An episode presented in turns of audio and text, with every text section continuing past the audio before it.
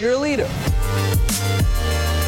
Talent Factory, le podcast des talents, des leaders et de ceux qui les accompagnent. Talent Factory by Nelta.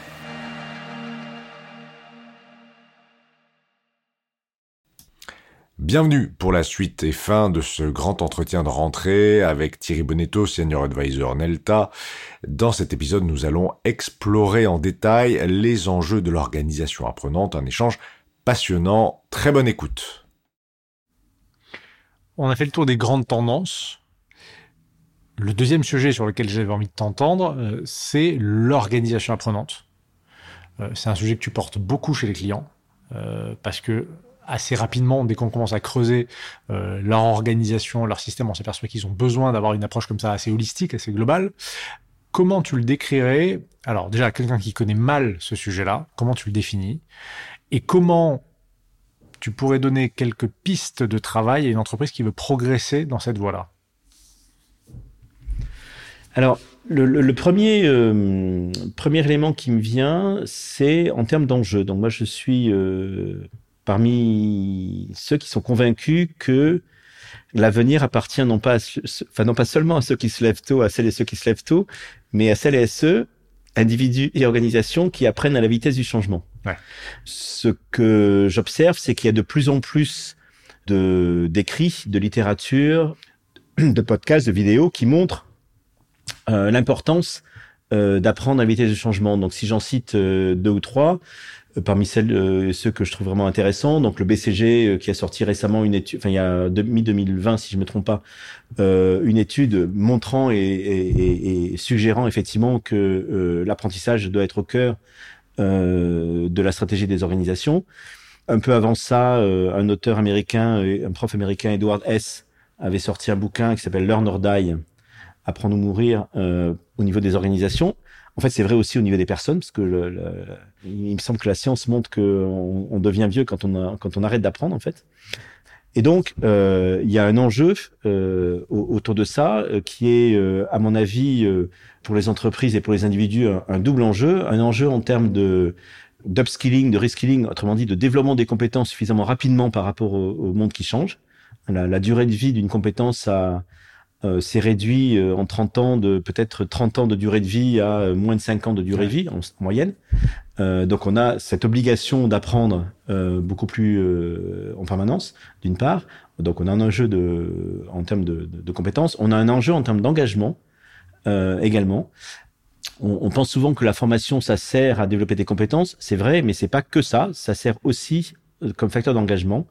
Euh, des, des, études, là pour le coup, de, de Deloitte ont montré que les opportunités de développement euh, sont souvent la le deuxième facteur d'engagement pour les collaborateurs et collaboratrices et souvent le premier facteur de départ d'une entreprise. Donc euh, beaucoup d'entreprises qui euh, se disent on a envie d'attirer, développer et retenir les talents.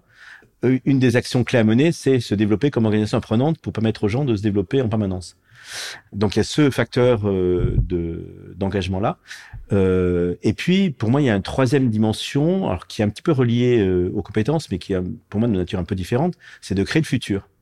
Parce que je, je pense que de plus en plus le futur n'est pas construit à partir des recettes du passé et que c'est pas seulement utile de former sur les compétences qu'on connaît, c'est aussi important de co-construire les compétences ou les pratiques dont on, on va avoir besoin pour créer le futur qu'on souhaite.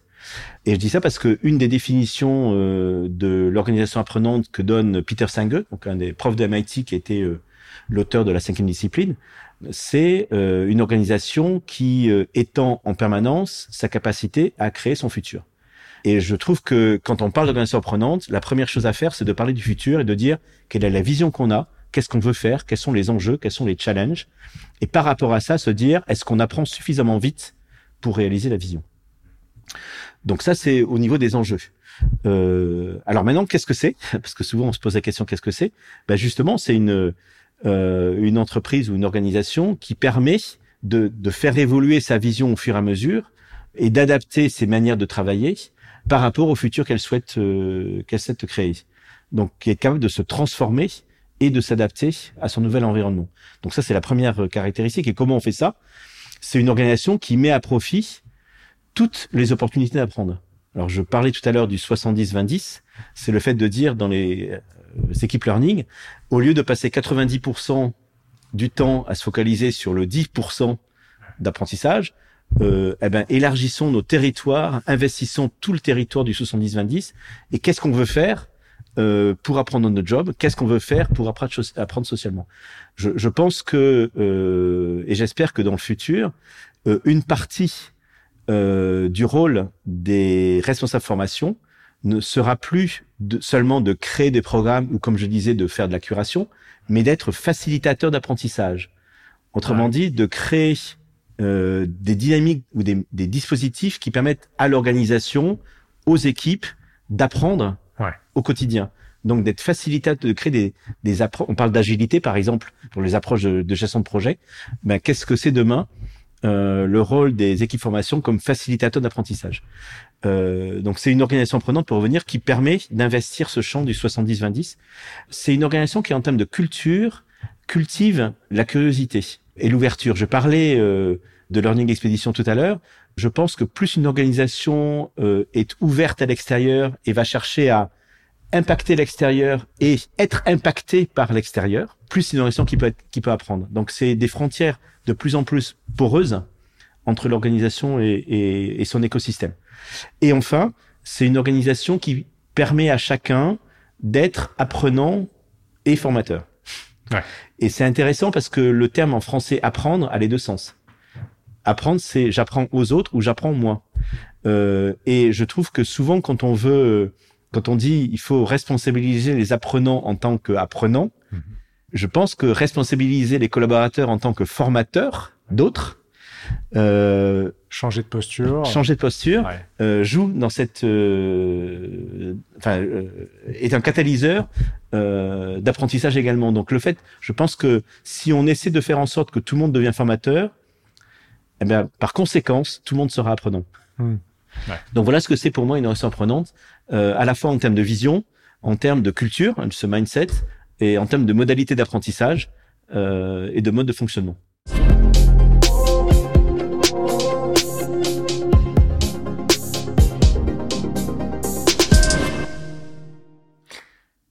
Quand tu dois aider une entreprise à faire ça, euh, puisqu'on l'a fait chez un client, tu commences par un diagnostic.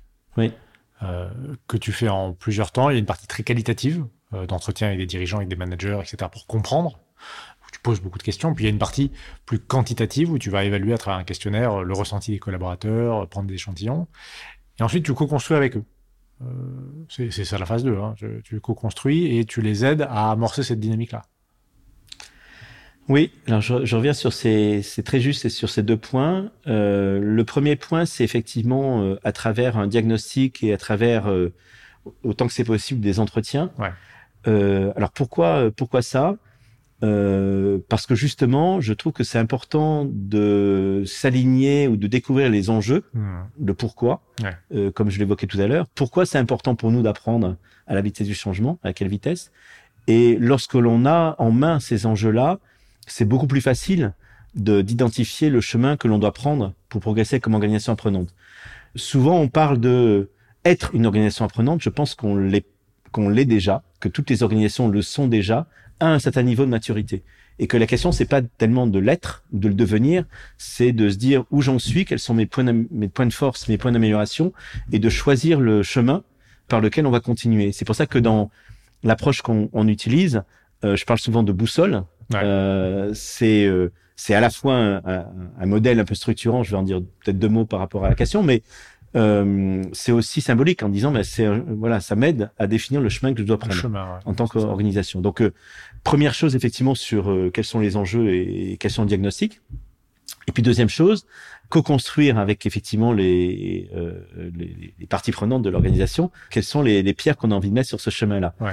Et ce co-construire pour moi renvoie à ce que j'évoquais euh, dans mon, dans mon euh, expérience, expérience professionnelle de changement sur avec et par les hommes. C'est-à-dire que ouais. je ne suis pas dans un modèle et je ne crois moins au modèle de dire euh, on vous fait des recommandations euh, avec toute notre expertise et puis c'est à vous de faire. Ouais. Je crois beaucoup plus à l'impact d'un modèle où on va partager des exemples inspirants de ce qu'on a vu ailleurs. Ouais. Donc s'ouvrir à l'extérieur, la curiosité et co-construire ensemble avec et par les gens le chemin qu'on a envie de prendre. Simplement sur ce chemin-là, pour euh, aider à, à, à, travailler sur ce chemin, la boussole nous indique euh, quatre directions euh, qu'on peut combiner que je peux je peux évoquer Bien rapidement. Euh, la première, c'est la dimension de vision. Alors, on a déjà beaucoup parlé, donc euh, je vais pas trop m'étendre là-dessus. Euh, Mais l'exemple que je prenais de Stellantis tout à l'heure, euh, c'est un, un- un bon exemple, je trouve, ou c'est un des bons exemples de vision, parce que dès, dès lors qu'on dit on donne la possibilité, on souhaite que tous les gens rentrent dans un capital d'apprentissage de X jours par an, y compris au-delà du plan de formation, on est en train de dire se former, c'est important pour nous, Ouais. en tant qu'entreprise. Euh, le, le fait que les collaborateurs se forment et le fait qu'on on donne la possibilité aux gens de se former, euh, ça, ça montre que c'est important. Et donc la vision qu'on a du learning, ça renvoie aussi euh, aux aux 60% versus 30% que j'évoquais sur le learning euh, euh, à la table de, enfin, euh, ou proche de la table de- du comité de direction Ouais. euh, est importante. Donc voilà, c'est pourquoi c'est important pour l'entreprise de, de se former? Un, un très fort exemple pour moi de, de ça était euh, Satya Nadella chez Microsoft, euh, qui a comment dire ancré une partie de la transformation de Microsoft en disant je veux que les gens ne soient plus des gens qui savent tout, mais des gens qui apprennent tout. Hmm. From know it alls to learn it alls. Et donc c'est c'est c'est une question de vision de euh, pourquoi le learning c'est important. Donc la première chose c'est vraiment de travailler sur euh, sur les enjeux, la vision euh, qu'on évoquait. La deuxième direction euh, qu'indique la boussole et qu'on peut combiner, c'est effectivement euh, les approches de développement que l'on que l'on utilise.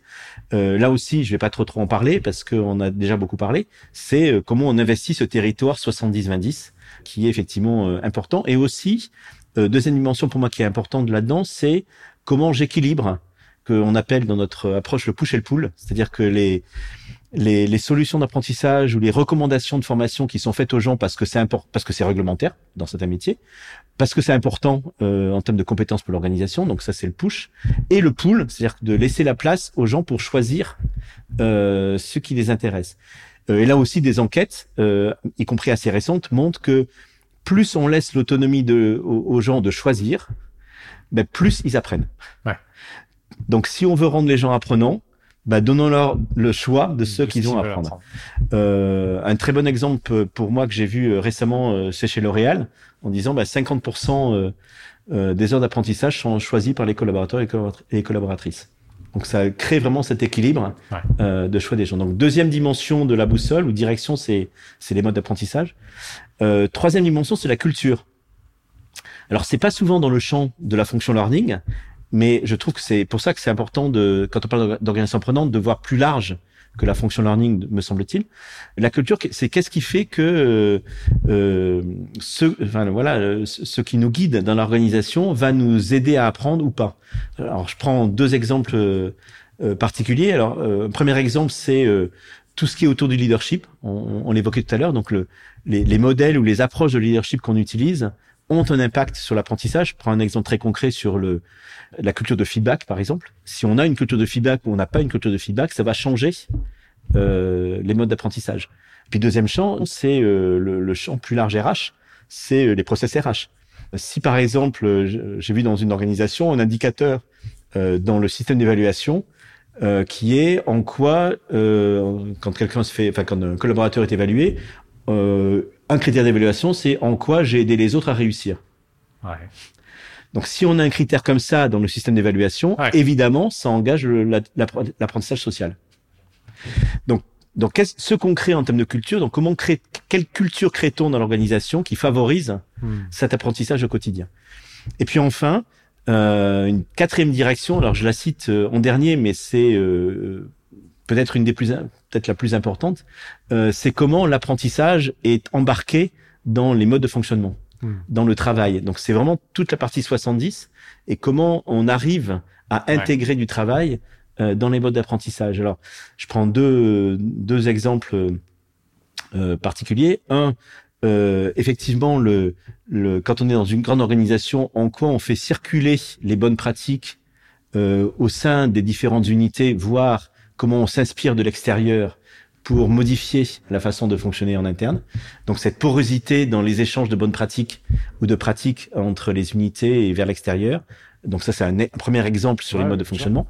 Et puis j'allais dire surtout, euh, je termine par ça sur euh, l'apprentissage en équipe. Qu'est-ce qui se passe au sein des équipes euh, et comment les équipes intègrent euh, des rituels d'apprentissage? Et ça, ça renvoie évidemment au rôle des managers, qui euh, et euh, dans beaucoup d'organisations, les, les, managers ont un rôle de développement des équipes et pas seulement un rôle de développement du business. Mais il faut se rappeler, je pense, ce que Gallup a montré il y a très longtemps maintenant déjà, que s'occuper du développement des équipes, bah, ça a un impact sur le business. Euh, sur la performance, sur la rentabilité, sur le chiffre d'affaires, etc. Et donc la capacité des managers et des équipes à intégrer et embarquer des modes d'apprentissage, des rituels. Euh, je pourrais prendre deux exemples si tu veux, mais euh, c'est euh, euh, voilà, ça fait partie de, de ces équipes-là. C'est quoi les rituels bah, Prenons prenons-en deux. par exemple, un qui est qui est assez connu mais qui est pas forcément toujours très très utilisé, ce sont les retours d'expérience.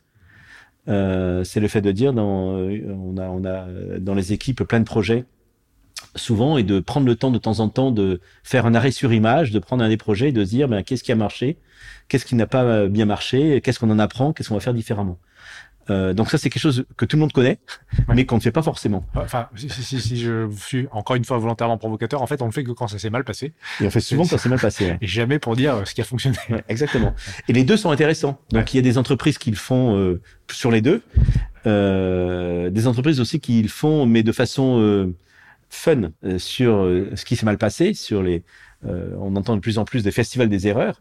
Euh, pour euh, célébrer entre guillemets les erreurs, mais pas dans le sens, pas, non pas pour critiquer ce qui s'est mal passé, mais pour se dire mais qu'est-ce qu'on apprend de ces erreurs-là?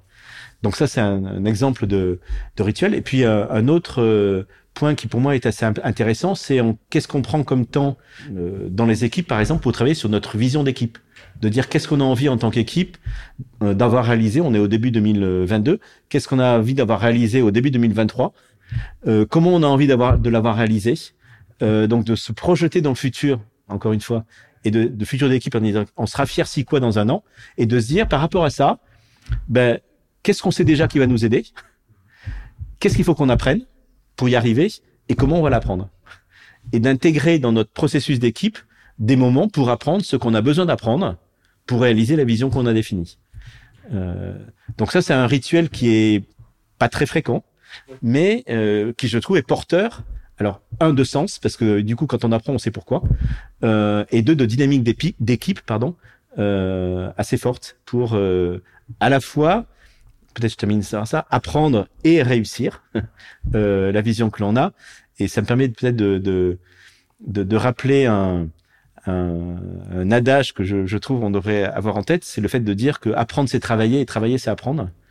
Euh, et le jour où on va arrêter de distinguer l'information du travail et de dire quand je pars en formation, c'est que je travaille plus.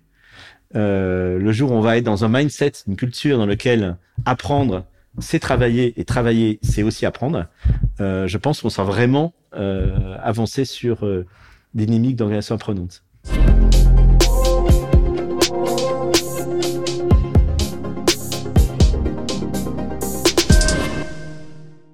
Pour terminer, il y a quelques questions rituelles euh, que je pose en fin d'émission. Et, là, je vais me servir de la saison, entre guillemets, du début d'année. Euh, tu es un, un, grand lecteur, tu es un passionné de cinéma. Euh, Qu'est-ce qu'on doit lire, écouter, voir en 2022 si on est soit euh, un haut potentiel, un talent, un manager, un collaborateur, un leader, ce que tu veux, qui a envie de se développer, ou euh, quelqu'un qui est en charge de développer les autres, euh, et qui veut s'ouvrir les chakras. Qu'est-ce que tu as vu récemment? Qu'est-ce que tu as lu? Qu'est-ce qui t'a inspiré? Qu'est-ce qui doit venir comme ça éclairer le chemin? Alors des livres et des, des films. Euh, dans les films, alors c'est pas deux choses. Un, c'est pas un film, mais c'est un réalisateur que qui m'avait beaucoup inspiré sur le leadership, qui est Xavier Dolan. Ouais. Euh, qui, euh, comme tu sais, c'est un jeune réalisateur québécois qui a joué récemment d'ailleurs dans Illusion perdue et euh, qui a fait, qui a réalisé un film euh, il y a quelques années qui s'appelle Mommy, euh, qui a eu un prix du jury à Cannes. C'était en 2014 ou 2016, je sais plus. Et ce que je trouve intéressant, pourquoi je le cite, c'est parce qu'il a fait un discours à Cannes qui est très inspirant, dans lequel il dit, en s'adressant au jury, euh, président du jury, c'est Jane Campion à ce moment-là, il dit euh, nous artistes, nous pouvons changer le monde. Il n'y a pas que les économistes ou les financiers ou les politiques qui peuvent changer le monde. Euh, nous, artistes, nous pouvons aussi changer le monde. il ajoute rien n'est impossible pour ceux et celles qui rêvent, osent, travaillent dur et n'abandonnent jamais. Et en écoutant cette phrase, ceux qui rêvent, osent, travaillent dur et n'abandonnent jamais, je trouvais que c'était une belle définition du leadership finalement, qui part effectivement d'une vision du futur que l'on a et que l'on rêve, le Ouais. futur souhaitable, sur lequel on ose prendre des, des premiers pas pour le réaliser. Est-ce que c'est, est-ce qu'on va y arriver? On ne sait pas. Euh, mais si on n'essaie pas, on le saura jamais. Et je trouve que euh, la fonction RH et la fonction learning en particulier, on peut changer le monde et que j'espère qu'on peut tous se donner le droit de rêver et d'oser et de travailler dur parce que s'il y a des obstacles, c'est pas forcément des signes négatifs. Pour moi, ce sont des signes positifs parce que s'il y a des obstacles, ça veut dire que c'est pas facile et que ce qui peut expliquer que d'autres n'ont pas réussi avant nous. Euh, et euh, ça devrait nous donner du courage pour réessayer et trouver des façons de faire qui n'ont pas encore été inventées euh, pour créer le futur qu'on souhaite. Donc il y a ce film que je voulais euh, évoquer, puis il y a un autre film euh, euh, d'actualité qui est Matrix. Euh, Le 4, le 1, le alors 2. tous, le, alors moi j'ai vu les quatre du coup, Ouais. Le, le 4 qui démarre exactement comme le, le 1 d'ailleurs. Ouais. Euh, mais pourquoi j'en parle? Parce que c'est pour moi une, une, une réflexion intéressante sur euh, l'intelligence artificielle, euh, ou sur euh, c'est une façon de, de revivre le mythe de Platon, mais euh, au 21e siècle. Quelle est la réalité et qu'est-ce qu'on peut recréer de la réalité Et en fait, l'enseignement pour moi, c'est là aussi pour nous, pour RH, c'est le fait de dire je pense qu'on a un rôle à jouer pour définir et choisir le bon usage de l'IA. C'est-à-dire que c'est pas parce que c'est techniquement possible qu'il faut le faire, de mon point de vue. Hmm. Et je trouve que la fonction RH a une responsabilité énorme pour euh, définir quel est le bon chemin à prendre et quel est le l'usage à faire pour le futur de l'intelligence artificielle, qui soit un usage euh, for good, pour le bien, et non pas pa- juste parce que c'est techniquement possible. Ouais. Donc voilà les, les deux, deux films, euh, enfin réalisateurs et films Ouais. que je voulais évoquer. Euh, sur les bouquins, je, je, je ne résiste pas à l'idée de mentionner euh, le livre euh, Test and Learn d'Adilson Borges sur effectivement euh, ce qu'on disait tout à l'heure de la- la- l'agilité dans l'apprentissage euh, et pas que dans l'apprentissage, c'est l'agilité tout court dans l'apprentissage et dans la réalisation de ce qu'on du futur qu'on veut qu'on veut créer. Adilson qu'on salue. Et, et puis aussi, vous l'avez euh, un, euh, sur l'organisation apprenante. euh, moi, j'ai eu la chance de faire partie du chercheur collectif de Sol. Donc Sol, c'est l'association euh, Society for Organizational Learning France, qui a fait un, un énorme travail de recherche euh, jusqu'en 2020 qui continue euh, avec une initiative qui s'appelait le chercheur collectif, qui a interviewé plus de 60 euh, personnes autour des pratiques apprenantes dans les organisations et qui a donc publié sur LinkedIn des cahiers de recherche qui montrent notamment euh, euh, l'importance, enfin le potentiel impact fort de, de l'apprentissage en équipe et qui présente un nombre de pratiques et d'idées pour euh, pour apprendre, pour créer des dynamiques apprenantes. Donc euh, euh, c'est une, une, une source riche d'enseignement. Hmm. Est-ce qu'il y a des personnes, des, des pairs, des confrères, euh, des clients, des anciens collègues, des gens que tu voudrais qu'on puisse interviewer, qui soient à ta place dans un prochain épisode de Talent Factory Oui, ah, il y, il y en aurait plein. Alors je vais pas en citer trop quand même, mais euh, j'ai envie de citer euh, euh, notamment ma, mon amie et collègue Anne Gergebin d'Air France, Ouais. euh, qui est membre du club euh, Learning Activist. Et Anne, c'est une tête chercheuse extraordinaire dans le learning, et je trouve qu'elle a, elle nous, elle nous, elle nous nourrit souvent de euh, d'idées, d'ouverture, d'exploratoire. Je trouve que ce serait une, une, une très bonne idée Ah bah euh, d'avoir. Et puis, euh, dans un domaine très très différent peut-être, pas quelqu'un de de la fonction learning, mais euh, je pense à Marc Grassin, Ouais. qui est philosophe et enseignant à l'ICP, que j'avais interviewé pour un, un livre qu'on a sorti, j'en profite pour l'évoquer, euh, euh, l'intelligence artificielle euh, au service des, des ressources humaines. Et je trouvais que Marc a toujours des réflexions vraiment intéressantes pour nous pour nous faire prendre du recul et de la hauteur Hmm. euh, notamment sur ces sujets de d'IA, mais pas seulement, euh, sur aussi comment euh, euh, manager et travailler dans un monde complexe. Ouais. Euh, donc ça peut être, je trouve que c'est toujours intéressant de, de faire des détours également dans la façon de de, de réfléchir euh, à ce qu'on veut mettre en œuvre. Parfait. Et traditionnellement, dans Talent Factory, on se quitte en musique et avec la musique choisie par l'invité. Euh, avec quelle chanson, musique, air tu as envie qu'on se quitte? Qu'est-ce que tu écoutes quand tu as envie de te mettre de bonne humeur ou, de lire un bon livre euh, ou avant d'aller voir un bon film? Euh, alors j'aime, je suis assez éclectique en musique, euh, musique classique et musique plus contemporaine. Mais il s'avère que j'ai, j'ai été voir il y a deux jours West Side Story, refait par Spielberg, qui a j'ai trouvé superbe film euh, et je trouve que la musique de West Side Story euh, est, très très belle. J'ai redécouvert, enfin je la connais bien, mais redécouvert euh, la musique de Bernstein. Et, voilà, ça peut être une musique. on se quittera là-dessus. C'est parfait.